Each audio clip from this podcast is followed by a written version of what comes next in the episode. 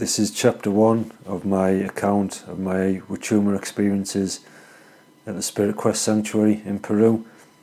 And for those that haven't listened to the ayahuasca account, halfway through the ayahuasca ceremonies, I realised I would return because I, I knew I had more work to do. And when the, the following happened, I knew it was time for me to return. I'm going to read from my journal, which is dated the 17th of April 2017. And I wrote it whilst I was on a plane to Bogota, which is the capital of Colombia. After one of the most traumatic weeks of my life, I found myself on a plane bound for Lima, running to the jungle. Having a cold hearted Lanch tell me she could quite happily leave her life in the UK was heartbreaking. I was in shock. I suspected for a while that we were drifting. I knew it was a possibility at the start. What terrifies me is the thought they have manifested it for those that don't know me well, there's a backstory to this, and it'll put the journal account into context. Lanch, the girl I'm referring to in the journal entry, at the time was my partner, and she was also a, a pro MMA fighter that I coach. And she was picked for the Ultimate Fighter Series 23 and although she didn't win, she was offered a place on a fighter development program, which the UFC run, which is basically a, a scholarship to live and train as a pro athlete in the United States. And when we sat and talked about it, the answer was, of course, yes. Go build your dream. Even though it was a possibility and I was very aware that she may not return. Whilst she was away, we FaceTime pretty much every day, but the relationship started to become more coach and student. She would send me videos of her sparring, I would give her feedback. Uh, she'd just recount the training sessions. Um, the, the personal side of the relationship really deteriorated and I sensed we were drifting. So when I got the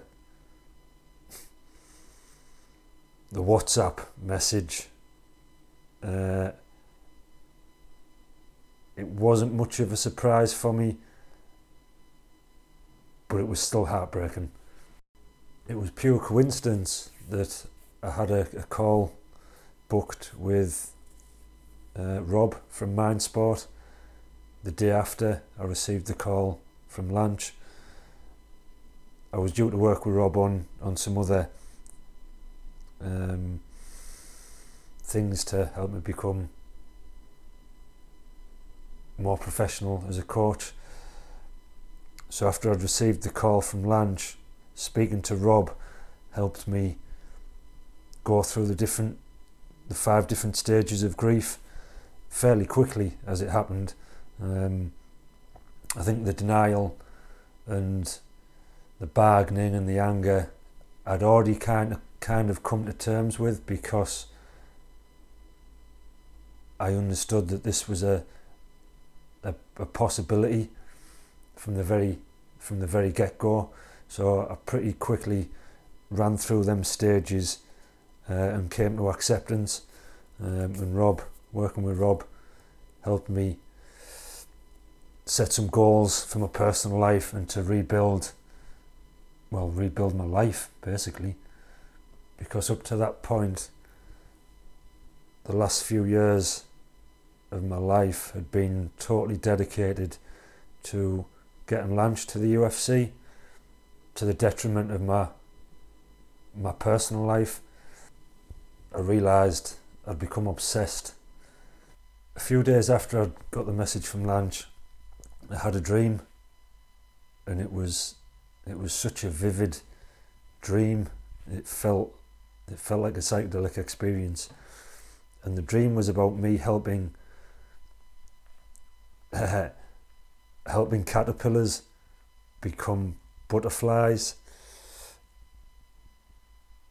And in the dream, I saw these green caterpillars turn into vivid blue butterflies and watched them fly off. But I was left a caterpillar and the the conclusion I came to was I'd spent so much of my time trying to help other people achieve the dreams that I'd forgotten about my own goals and my own life. And I decided uh, I decided the dream was a message from from ayahuasca that it was my turn. It was time to focus on myself. And this all sounds crazy. But Don Howard, when I was in Peru, said that ayahuasca, Mother Ayahuasca, will be there for you in your times of need. And that's what it felt like. I'd hit rock bottom. Um, and it was, it felt like it was a message from Mother Ayahuasca that it was time to focus on myself and it gave me some direction. And it was then I realised it was the correct time, appropriate time to return to the jungle.